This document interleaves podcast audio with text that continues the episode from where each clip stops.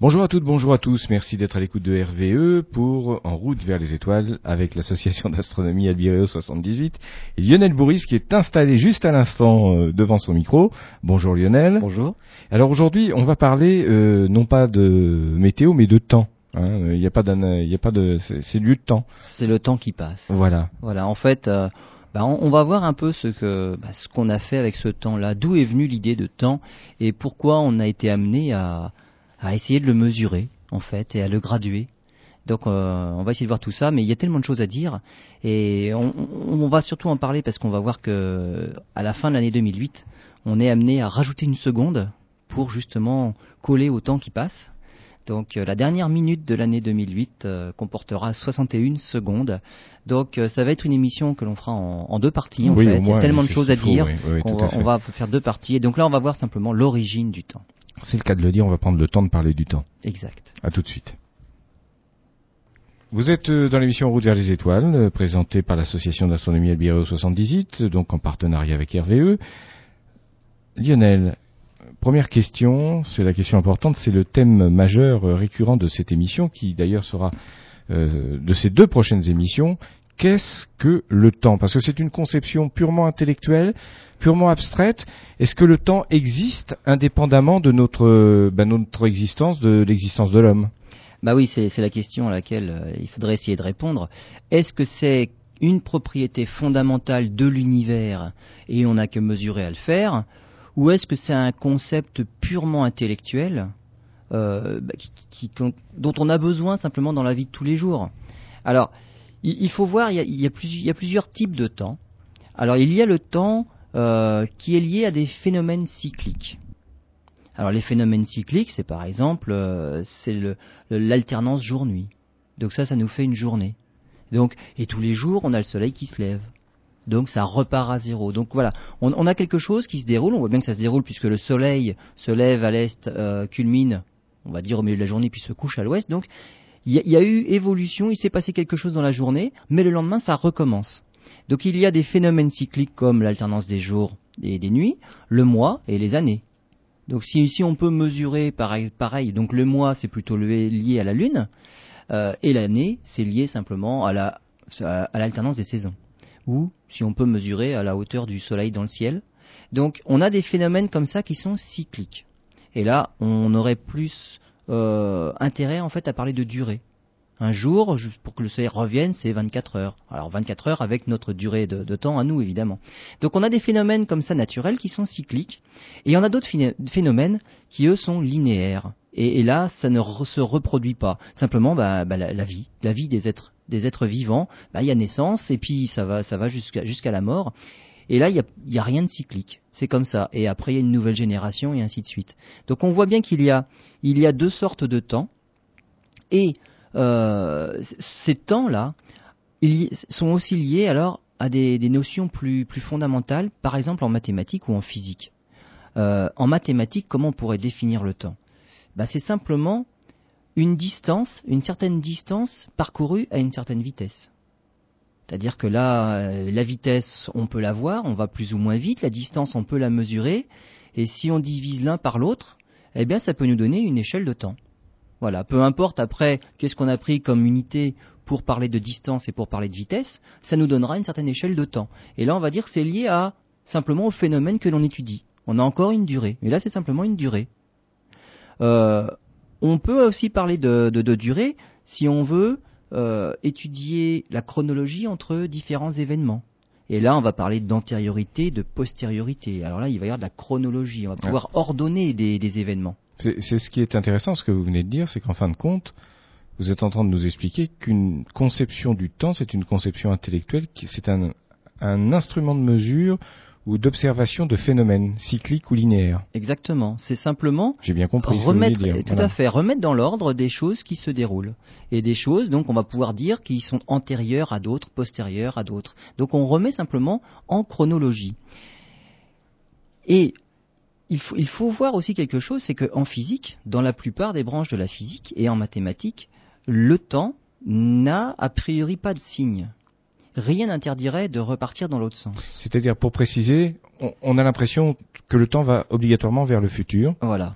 Or, en physique, ça peut être réversible, Bah, on peut retourner voilà. vers le passé. En mathématiques, il existe des nombres négatifs, les entiers relatifs. Voilà. Et rien n'interdirait de mettre un moins devant, devant le, de- donc on change le, le signe du temps et on repartirait à l'envers. Voilà. Euh, pour n'importe quel mouvement, on va dire, c'est quand on parle de cinématique par exemple, le temps intervient quand on étudie des, des- des trajectoires, des mouvements. Donc il y, a, le petit t qui intervient et rien n'interdirait de mettre moins t, d'étudier le mouvement dans l'autre sens. Et tous les phénomènes seraient exactement les mêmes. La trajectoire serait parcourue simplement dans l'autre sens. Dans l'autre sens. Tout à fait. On ne reviendrait pas forcément au point euh, d'où on est, dont on est parti, on est bien d'accord. Hein. Mais euh, Dans, en, phy- en physique, si, En en, fait, physique, la trajectoire, si on parcourt une trajectoire dans un certain sens, on change le signe euh, à la variable temps. mais on revient où on était au on, re- début. on repasse où on était au début et puis on remonte, on va dire, le temps finalement. On Oui, fait oui. la trajectoire dans l'autre sens. Donc, quand on étudie la balistique, euh, une trajectoire, c'est une trajectoire, qu'elle soit dans un sens ou dans l'autre, c'est de toute façon la même chose, puisque la trajectoire est simplement liée à une force. La force, elle, n'a pas changé. On peut faire la trajectoire dans un sens ou dans l'autre.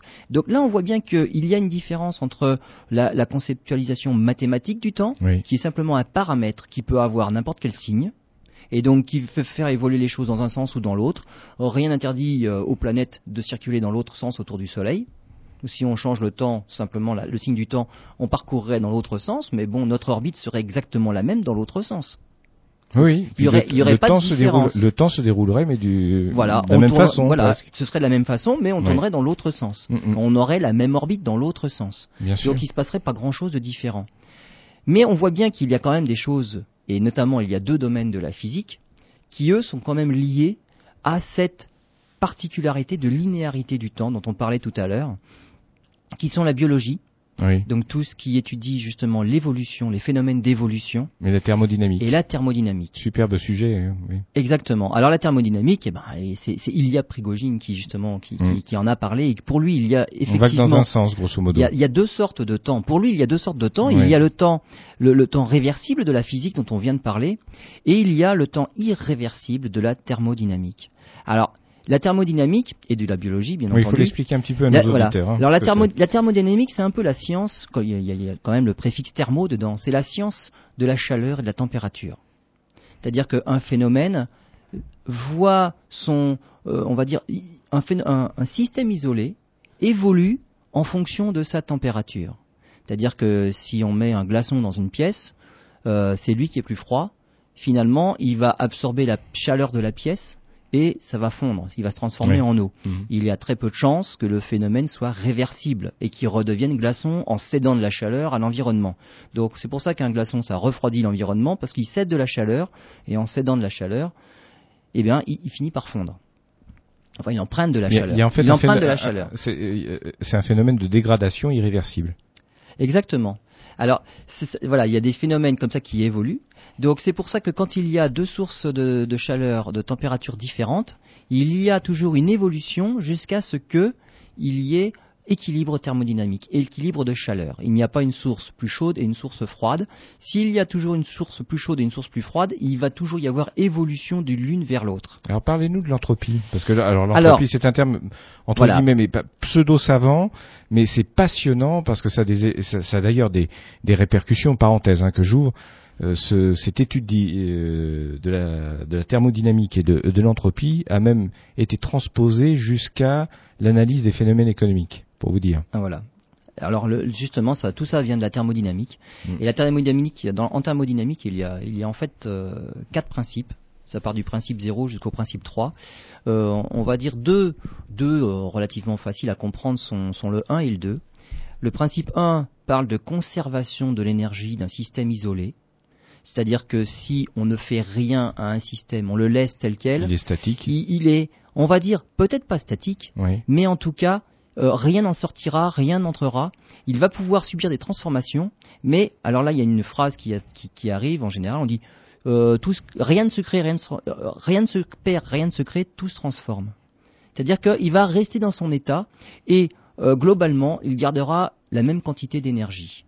Pas- Peut-être pas forcément sous la même forme, mais la même quantité d'énergie. globalement, ça restera la Si je reviens à mon glaçon tout à l'heure, je mets un, un glaçon dans la pièce ici, il y a une certaine quantité d'énergie globale, le glaçon va finir par se transformer, il va se transformer en eau, mais globalement j'ai toujours la même quantité d'énergie.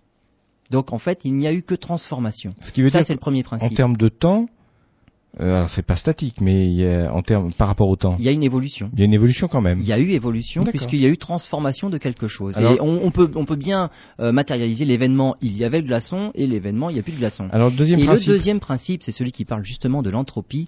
Et on reste bien évidemment dans un système isolé, c'est-à-dire un système dans lequel on n'intervient pas de l'extérieur.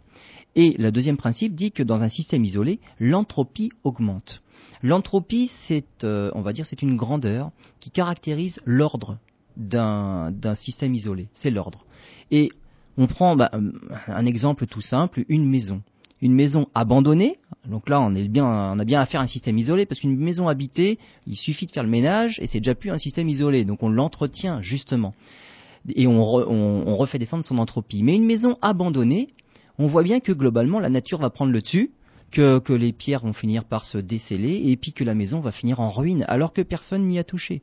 C'est l'entropie qui augmente, le désordre augmente. Et ça se traduit simplement par euh, elle, elle- elle devient en ruine, simplement. Parce que personne n'y a rien fait. Si on y fait des travaux, là ça rentre, ça marche plus parce que là on est intervenu. Donc je parle bien d'un système isolé et un système isolé voit son entropie augmenter. Et cette entropie qui augmente, eh ben on peut dire que c'est peut-être ça, la flèche du temps, justement, c'est ça. C'est l'entropie qui va toujours dans le même sens. Et on ne peut pas revenir en arrière. On ne peut pas. Et c'est un phénomène qui se vérifie à chaque fois. hein. C'est irréversible. irréversible. Pour Voilà. un système isolé, si on intervient, évidemment, on change un petit peu la donne. Mais globalement, ce serait ça le temps, et c'est ça la flèche du temps, c'est l'entropie qui augmente. Mais on, peut très bien considérer par exemple la planète Terre comme une comme un, un milieu isolé Tout et à fait. qui suit le, dans le temps un phénomène d'entropie, c'est-à-dire un phénomène progressif de dégradation indépendamment de, de tout ce qu'on peut y faire. Indépendamment de tout ce que l'on peut y faire, bien évidemment. Ça se dégrade très lentement, puisque il y a quelque chose qui s'y déroule, c'est la Terre évacue de plus en plus sa chaleur interne, par l'intermédiaire des volcans notamment, des séismes, et donc elle perd de sa chaleur interne, et donc petit à petit ça va finir par devenir une planète morte. Alors très bien. Pour terminer cette première partie, je dirais, pour résumer, que l'étude, euh, selon Prigogine, alors euh, je le dis, hein, ces livres sont en livre de, euh, en livre de poche, hein, c'est et c'est abordable par euh, par ceux qui n'y connaissent rien en sciences. hein. C'était un vulgarisateur extraordinaire. Euh, donc la thermodynamique euh, et ces deux principes, conservation de l'énergie et l'entropie, ça permet, ce sont des indices qui permettent de dire qu'il y a un sens au temps. Exactement, ce sont On des indices qui permettent de dire qu'il y a bien une propriété fondamentale liée au temps dans l'univers, il y a quelque chose qui évolue toujours dans un sens et on ne pourra pas revenir en arrière. Très bien, on fait une première pause et on se retrouve tout de suite. Voilà, on est parti euh, il y a quelques instants dans la thermodynamique, dans l'entropie, euh, dans qu'est-ce que le temps, comment mesurer le temps. C'est presque de la philosophie, comme on le disait en antenne, hein, effectivement, Lionel. hein. Ah, exactement. Mais on aura l'occasion d'y revenir parce que c'est un sujet passionnant que vous pouvez tous comprendre. C'est abordable, c'est pas du tout euh, pour euh, comment dirais-je pour ceux pour ceux qui s'y connaîtraient quoi dans, dans ce domaine. Hein. C'est c'est abordable par tout par le Ah oui, par les plus fait. simples mortels. Tout à fait. Hein, voilà, c'est passionnant. Enfin, il faut quand même avancer dans cette émission parce que sinon on va passer 3-4 heures, euh, on va faire trois ou quatre émissions plutôt consacrées au temps. Euh, on va revenir un peu plus dans le concret. Hein. On a comment a- a-t-on pu mesurer le temps Alors, bah oui, et, bah, ma- quand, et, et quand, c'est le cas de le dire, et quand a-t-on commencé à mesurer le temps? Bah, ma- maintenant qu'on a dit qu'il y avait réellement quelque chose qui évoluait et que ça, ça valait le coup quand même de, de pouvoir mettre une graduation sur cette chose qui évolue, c'est l'entropie qui augmente, eh bien, on, on en a éprouvé la nécessité simplement quand la, la vie a fini par euh, s'organiser, quand la, la société s'est organisée. Et finalement, c'est vrai que lorsque l'on ne vit plus en autarcie, chacun pour soi, eh bien, on a besoin de faire les choses de manière organisée, et on a besoin, pour ce faire, eh de, de, de se, de se faire une sorte de calendrier, un axe du temps, pour pouvoir dire quand on fait les choses. Voilà, on n'est plus chacun pour soi, il faut organiser les choses, et comment l'organiser, sinon en ayant une échelle de temps commune. Et donc, c'est comme ça en fait, petit à petit, quand la société s'est organisée, eh ben, est- s'est imposée cette, cette notion et cette nécessité d'avoir un temps commun. Alors, évidemment, on a lié ce temps-là aux phénomènes physiques que l'on pouvait observer. On a vu ça déjà dans d'autres émissions. Exactement. Les civilisations, les premiers observateurs se basent sur ce qu'ils observent, sur ce qu'ils voient, sur Tout ce qui fait. existe. Et on- ces observations-là n'étaient utiles que pour, en général, les paysans, pour pouvoir savoir quand est-ce qu'il fallait semer, récolter, et ainsi de suite, puisque les crues étaient prédites, eh ben, ça venait cycliquement dans l'année, il fallait être capable de pouvoir prédire les crues pour pouvoir semer avant et préparer les champs. Et donc, en fait, c'est ces observateurs-là qui ont fini par, eh bien, inventé quelque chose qui mesurait le temps, pas de manière euh, fine, mais simplement le calendrier. Donc ce sont les premiers calendriers qui ont servi de première graduation du temps. Et avec des calendriers, on a bien pu voir que bah oui, bah, le temps évoluait, que le temps passait. Alors, il y a différentes euh, mesures, parce que les mesures que nous avons aujourd'hui ne sont pas forcément les plus anciennes. Non, non, non, bien sûr. Alors, il y a, il y a eu beaucoup de mesures. Euh, on s'est évidemment euh, porté sur les, les, événements que l'on voyait, donc c'est simplement les phases de la Lune. Et lorsqu'on revient à une même phase, eh ben, c'est un nouveau mois. Donc il y a eu des calendriers associés à la Lune, le calendrier lunaire, et des calendriers solaires, eh bien, avec des jours, et puis avec les saisons. Alors, le petit problème, c'est que les calendriers lunaires et les calendriers solaires n'ont pas un multiple commun on va dire. Et dans une année solaire, il n'y a pas un multiple entier de mois, c'est-à-dire de, de, lunaison, de phase de la Lune. Et donc il y a toujours un décalage. Et suivant les civilisations, c'est le calendrier solaire ou lunaire qui était prédominant. Dans certaines même, il y avait les deux qui coexistaient. Chez les Mayas, il y avait deux calendriers, il y avait même un calendrier vénusien. Donc, euh, ce sont ces phénomènes astronomiques qui ont permis l'élaboration des calendriers. Alors évidemment, c'est relativement peu précis, on va dire, euh, on s'est rendu compte, par exemple, qu'à l'époque de César, César s'était rendu compte de quelque chose, c'est que eh ben, les jours passaient drôlement vite dans une année, en fait, et que ça finissait par, par se décaler complètement. C'est-à-dire que pour, pour les Romains, l'année commençait au mois de mars. C'est bien pour ça que septembre, qui commence par sept, c'est n'est que le neuvième mois de l'année. Ben parce qu'à l'époque de César, Septembre, c'est bien le septième, mois, parce que le début de l'année, c'était en mars, c'était pas en janvier comme maintenant. Donc, c'était le mois de mars le plus important. Pourquoi? Parce que c'était le printemps. Pour eux, c'était le renouveau, la renaissance de la vie au, printemps. Donc, c'était, il y avait des grandes fêtes qui s'appelaient les ides de mars. C'était le mois de mars le plus important. Et donc, on fêtait ces ides de mars, le retour du printemps, le début de la nouvelle année. Mais à compter les jours tels que le faisaient les Romains à l'époque, il y en avait trop Enfin, il n'y avait, avait pas assez de jours dans une année.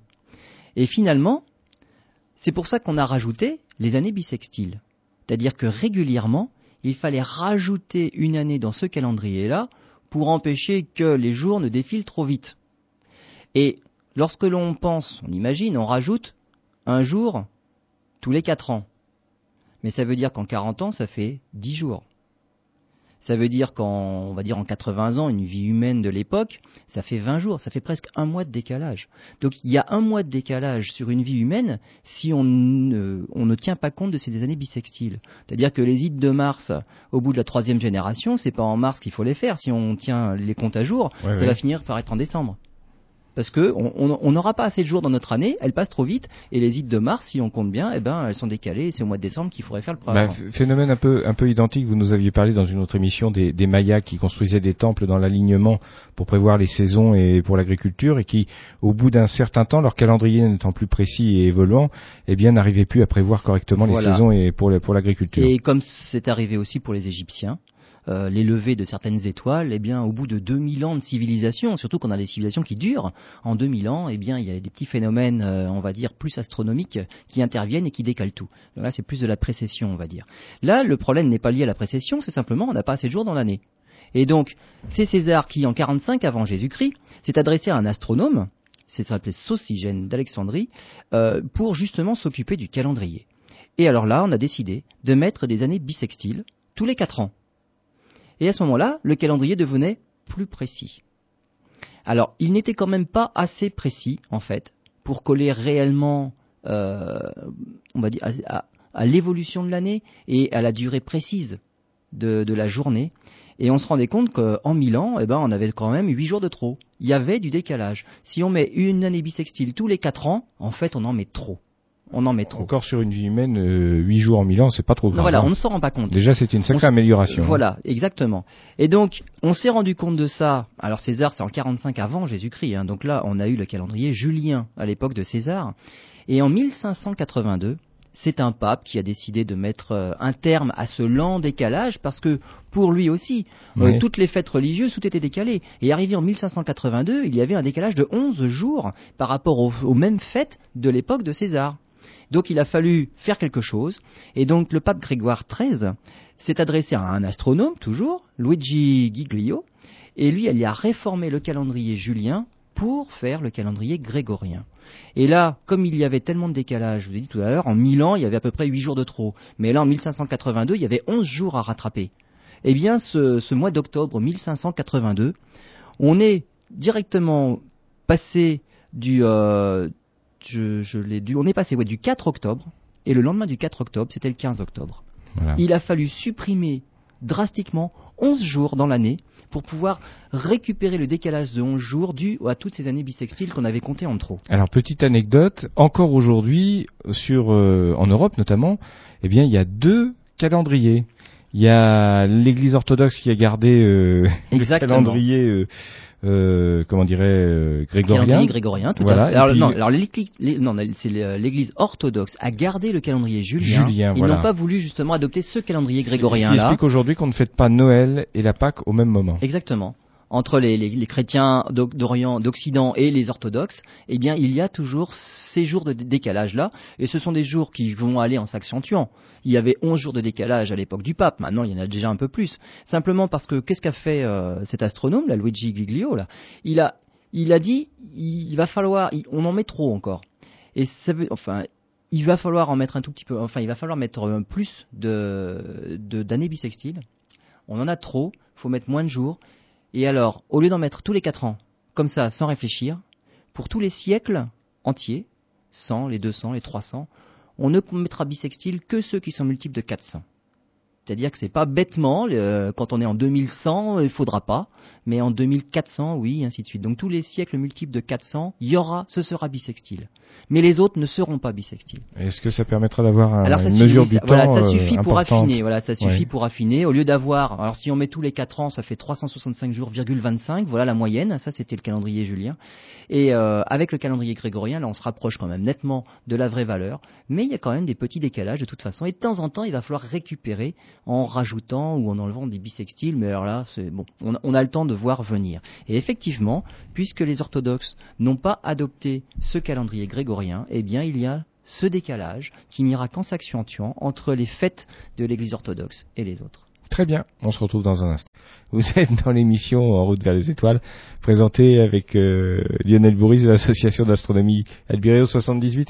Et vous voyez, je souris parce que pendant la pause, eh bien, nous étions en train de, discuter et, je m'apercevais que, sans doute comme quelques-uns d'entre vous, je n'avais pas tout compris. À savoir que comment se peut-il qu'entre deux calendriers, bon, les calendriers sont fixés, il y a 13 jours de différence entre le calendrier que nous avons nous en Europe occidentale et celui que nous avons en Europe centrale, enfin en, en Russie. Comment se peut-il que pour les années à venir, ces 13 jours passent un jour à 14, 15, 16, 17 parce que le calendrier julien, on va dire, met trop d'années bissextiles. D'accord. Donc nous on en met moins. Et donc c'est pour ça que, eh bien, justement, cet écart ne va faire qu'augmenter. Très bien. Déjà, ils sont partis avec un décalage de 11 jours, parce que là, nous, on en a enlevé 11 d'un seul coup. Donc là, ils n'ont pas suivi. Mais en plus, dans le calendrier de Jules César, les années bissextiles, c'est bêtement tous les 4 ans. Voilà, chose que nous ne faisons plus maintenant. D'accord. Donc euh, ça, continuera à, s'accentuer. Voilà, parce que ma, ma question sous-jacente, c'était de dire, si j'ai bien compris, un jour on fêtera le 25 décembre en plein mois d'août enfin, en termes de saison, en termes de saison, j'entends. Voilà, exactement. Si ça se décale, oui. Si ça se décale, dans quelques milliers d'années. Dans quelques milliers d'années. Alors on poursuit. Donc Jules César, qui était un, un homme d'État réformateur, puisqu'il a donc proposé ce, ce, calendrier julien, qui, puisque Jules César, bien sûr, euh, qui a permis d'améliorer les du. Ensuite, il y a eu le pape Grégoire XIII, qui sans doute euh, ben, ne savait pas quoi faire pour s'occuper, en tout cas a, marqué l'histoire euh, en donnant son nom à un autre calendrier un peu plus précis encore. Et puis, euh, ben, on, continue, je crois, à, à observer, à, à chercher à être de plus en plus précis. Exactement. Alors dans les calendriers, on va pas refaire l'histoire des calendriers parce qu'il y en a eu d'autres. On a eu un, bref épisode nous avec notre calendrier euh, républicain, révolutionnaire, avec des mois euh, tout à fait euh, jolis. Oui, très jolis, mais absolument à s'arracher les cheveux. Hein. Absolument pas, absolument pas. Et les trois trois mois, on va dire d'hiver, nivose, pluviose, ventose, c'est c'est joli. Oui, c'est joli, c'est poétique. Voilà, exactement. Et c'était à peu près, on va dire, euh, c'était les seuls mois qui correspondaient avec les saisons en plus. Hein. Mm. Nivose, pluviose, ventose, ça fait trois mois. Et le premier nivose, c'est le début de l'hiver. Alors que nous, euh, les mois et les saisons, euh, c'est en général les 22 ou les 20, 21, les 22, c'est même décalé. Donc, et puis c'est pas très poétique. Hein. Décembre. Euh, Ah, vous bon, seriez un partisan du en retour décembre, au, c'est Noël. au calendrier révolutionnaire. C'est joli. Simplement pour la beauté. D'accord. Simplement pour la beauté, pas pour la révolution, Alors, mais pour la beauté. On, on va en venir maintenant à. Alors, Il a fallu quand même Oui. faire quelque chose de plus précis parce que Bah là, on, en oui. était, on était resté au calendrier. Et on a voulu essayer d'avoir une division un peu plus fine du temps pendant la journée. Alors ça, ça nous vient, ça nous vient des Égyptiens. Il y a 41 siècles. Donc c'est très vieux. Et en fait, on a commencé à diviser la journée en, va dire, en heures, en, en- graduation plus fine, mais la nuit seulement. Alors comment ont fait les Égyptiens pour faire ça? Eh bien, ils observaient le lever des étoiles les plus brillantes des constellations. Dans chaque constellation, il y en a, il y en a quand même quelques-unes dans le ciel, mais on va dire celles qui se levaient à l'est. Alors les, celles qui nous intéressaient pas, évidemment, c'était les constellations plutôt autour de l'étoile polaire, qui ne font ni se lever ni se coucher, peu intéressantes, mais celles qui se lèvent à l'est, eh bien, on se rend compte que dans chaque constellation, il y a une étoile plus brillante que les autres, toujours. Alors, c'est celle que les Grecs euh, ont, ont donné la lettre alpha. Donc, la plus brillante de chaque constellation. Et les Égyptiens ont réussi à trouver des étoiles relativement bien espacées, qui se levaient de manière relativement régulière les unes après les autres tout au long de la nuit. Et ils ont découpé cette nuit donc en décans. C'était ça les heures, c'était des décans à l'époque. Et alors, leur problème, c'était que, que, évidemment, lors des nuits les plus longues, on voit plus d'étoiles se lever, donc il y a plus de décans que lors des nuits les plus courtes. Donc on réussissait à avoir plus d'heures dans les nuits les plus longues que dans les nuits les plus courtes. Ça influait sur les- la longueur des années. Alors, on a eu pas des, Peut-être a- pas, pas, pas non, des des années, mois. mais ils avaient du mal finalement à trouver une bonne graduation Mhm. parce que les nuits n'avaient pas la même longueur. Alors, ce qu'ils ont décidé de faire, c'est que les nuits auraient le nombre de décans euh, que l'on serait, serait susceptible de voir tout au long de l'année, c'est-à-dire pendant les nuits les plus courtes. Pendant les nuits les plus courtes, on voyait 12 des étoiles intéressantes se lever, donc ils ont décidé que la- les nuits feraient 12 décans, donc 12 heures, qu'elles soient en été ou en hiver. on- euh, ce qu'on a aujourd'hui, c'est la base, ça remonte aux Égyptiens. Tout à fait, tout à fait. La petite différence, c'est que je suis en train de vous dire que que ce soit les nuits courtes d'été ou les nuits longues d'hiver, il y a 12 heures. Oui, C'est-à-dire qu'en été, les heures sont plus courtes que les heures d'hiver. d'accord. Bah oui, puisque Ça change rien. Eh ben, bah, ça change simplement que. Enfin, je veux dire, dans leurs erreurs, euh, il y a toujours un vice. Il y a toujours un Voilà. vice caché. Alors, euh, on va dire à leur décharge, ils avaient quand même quelque chose qui plaidait en leur faveur, c'est que les nuits les plus longues par rapport aux nuits les plus courtes, il n'y avait pas tant que ça de différence. Si on faisait ça ici, euh, entre les nuits les plus courtes et les nuits les plus longues, il y a quand même pas mal d'heures d'écart. Et si on décidait que c'était 12, le nombre d'heures, que ce soit les plus courtes ou les plus longues, on aurait une sacrée différence dans la durée de l'heure en été ou en hiver. Ou Mais ou en au cercle, Égypte- au cercle polaire Bah, en aussi. cercle polaire, là, oui, effectivement, là, il y a, c'est- on va dire, c'est la limite de, de, de ce que l'on peut faire là, du coup. Que disait, comme disait Coluche, que faisiez-vous dans la nuit du 15 décembre au 26 janvier? C'est, à peu près ça. C'est à peu près ça. Et donc là, si on divise en 12, on se rend compte que c'est très très long les nuits l'hiver. Et donc, euh, c'est en, en moins 1200, hein, en, 2000, en, en 2100 euh, avant Jésus-Christ, que l'on a décidé qu'il y aurait 12 heures par nuit. Alors, six siècles plus tard, le jour a lui-même été divisé en 12 heures. On a gardé la division, donc. Et comment on a réussi à, lier ces divisions du jour à celles de la nuit? Eh bien, ça date à peu près avec, ça coïncide avec l'apparition du premier cadran solaire. Le premier cadran solaire connu date de cette époque, et c'est lui qui a réussi à nous montrer cette division-là durant la journée, quand le soleil est levé. Durant la nuit, c'était les étoiles, et on avait décidé que c'était 12 heures. Et on a mis 12 heures aussi durant la journée, mais là, grâce au cadran solaire. Et donc, c'est cette division-là de 24 heures que nous avons actuellement, qui vient eh ben, des Égyptiens qui avaient décidé en 2000 avant Jésus-Christ qu'on garderait 12 décans, qui a été reprise par les Chaldéens 7 siècles avant Jésus-Christ, qui est passée par les Grecs et qui est restée jusqu'à nos jours. Et nous avons 24 heures actuellement ben, dans une journée. Voilà. Ça, ça vient, ça vient de, de si loin que ça. Effectivement, très intéressant. On fait une nouvelle pause et on se retrouve pour la suite de cette émission. Voilà, vous êtes toujours à l'écoute de l'émission En route vers les étoiles consacrée au temps, première partie, première émission. La semaine prochaine, vous aurez la suite si vous êtes sage. Mais comme vous êtes toujours très sage, vous aurez le droit d'entendre la suite de cette émission passionnante.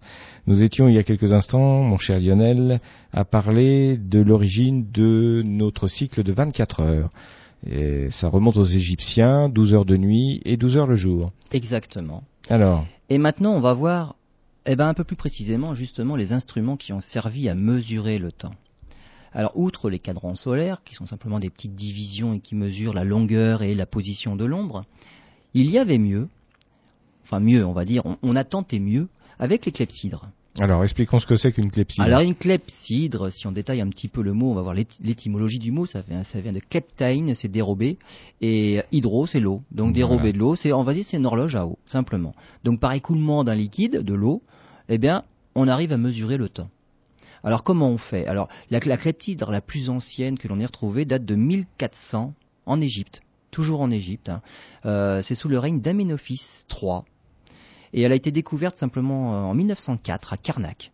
Et elle est exposée actuellement au musée du Caire. Alors une clepsydre, c'est simplement un réservoir d'eau euh, à la base duquel est percé un petit trou pour laisser vider cette eau. Alors ça peut être du goutte à goutte euh, ou un petit peu plus. Et c'est l'intérieur du vase alors soit c'est le vase qui se vide, soit c'est un réceptacle, le vase qui reçoit ce petit filet d'eau. L'intérieur d'un des deux vases, on va dire, est simplement gradué. Donc à l'intérieur du vase, il y a une graduation. Et c'est cette graduation-là qui va indiquer le temps qui passe. Alors c'est plus pour mesurer des durées aussi, parce qu'il faut euh, refaire... Pour euh, chronométrer. Voilà, pour chronométrer, exactement. Alors, il y a un petit souci quand on, quand on parle d'une clepsydre de, de cette sorte-là, c'est qu'on se rend compte que lorsque la clepsydre est pleine, la hauteur d'eau fait qu'il y a une énorme pression et le filet d'eau qui sort à la base est bien plus bien plus fort, il y a un plus gros débit que lorsque la clepsydre finit par se vider. Et donc ça veut dire que l'écoulement n'est pas constant. Voilà, donc le temps n'est pas ça Pose problème. Voilà, et puis il faut toujours remplir. La clepsydre se vide beaucoup plus lentement à la fin qu'au début. Alors, euh, une chose que, que l'on avait trouvée, euh, c'était de faire des, clepsydres, mais avec des, vasques coniques. Et à ce moment-là, on résout le problème. C'est-à-dire qu'au début, quand la clepsydre est bien pleine, donc on est à la base la plus large du cône, eh bien il y a évidemment plus de pression, donc ça va avoir tendance à descendre plus vite, mais il y a aussi plus d'eau, puisque la base est plus large.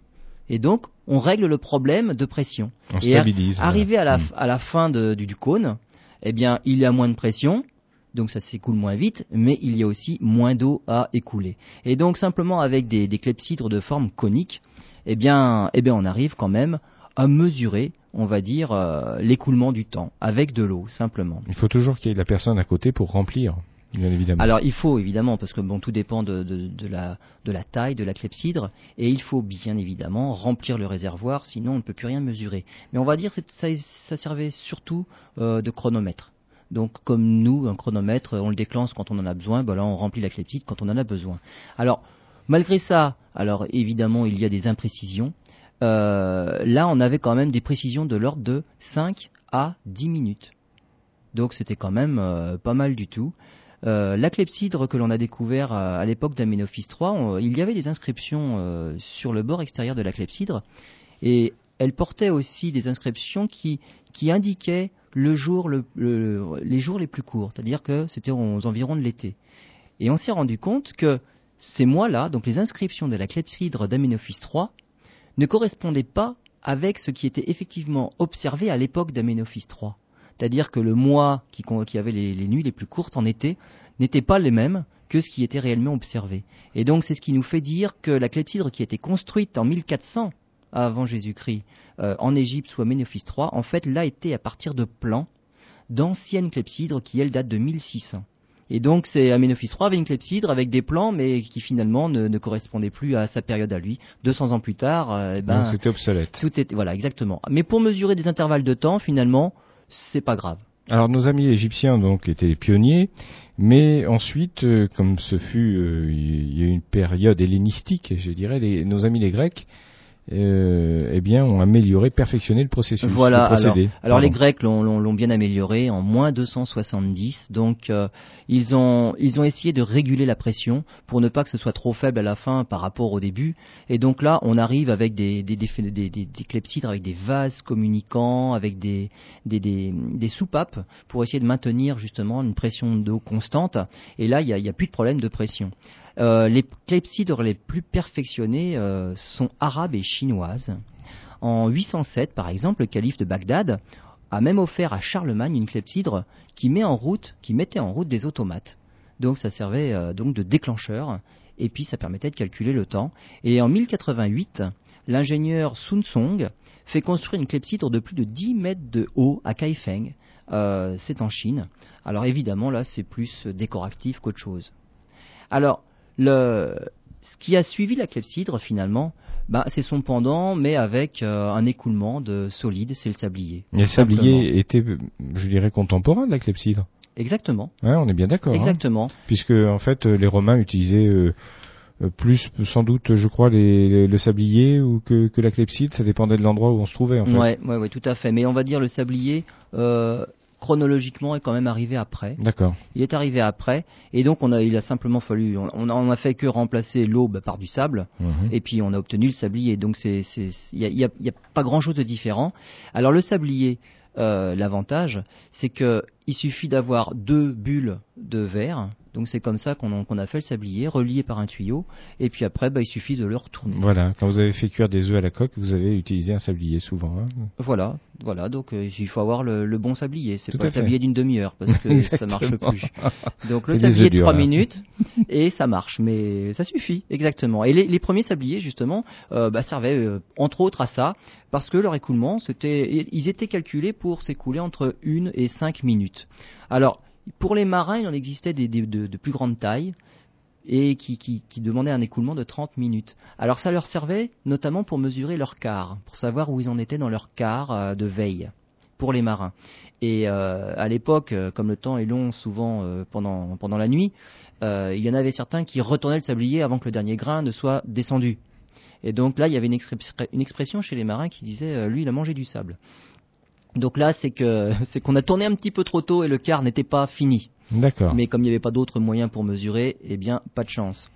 Euh, donc voilà, voilà le sablier. Alors il y en a eu des, hum, des, des sabliers. Le problème c'était un problème de précision aussi, parce qu'il dépend de beaucoup de choses. Alors le sablier dépend de la finesse du grain, la oui. finesse du sable. faut, faut que ça soit homogène. Hein. Ah, ben, il faut il faut le régler en fait. Mhm. Il faut le régler. Mais alors donc il y a la finesse du sable qui entre euh, qui entre en jeu, mais il y a aussi la forme des bulbes et il y a le tuyau. Et le problème c'est que le passage du sable dans les tuyaux provoque une usure et finalement au fil du temps le sablier ne mesure plus les mêmes périodes. C'est un sablier qui en fin de vie finit par s'écouler plus vite parce que le tuyau par lequel s'écoule le sable a été usé par les grains de sable Et avec les le grains temps. de sable se sont peut-être polis aussi? Et probablement, Probablement aussi, aussi. Probablement aussi, mais en tout cas, celui qui s'use le plus vite, c'est celui le qui, vert. voilà, c'est le passage du milieu.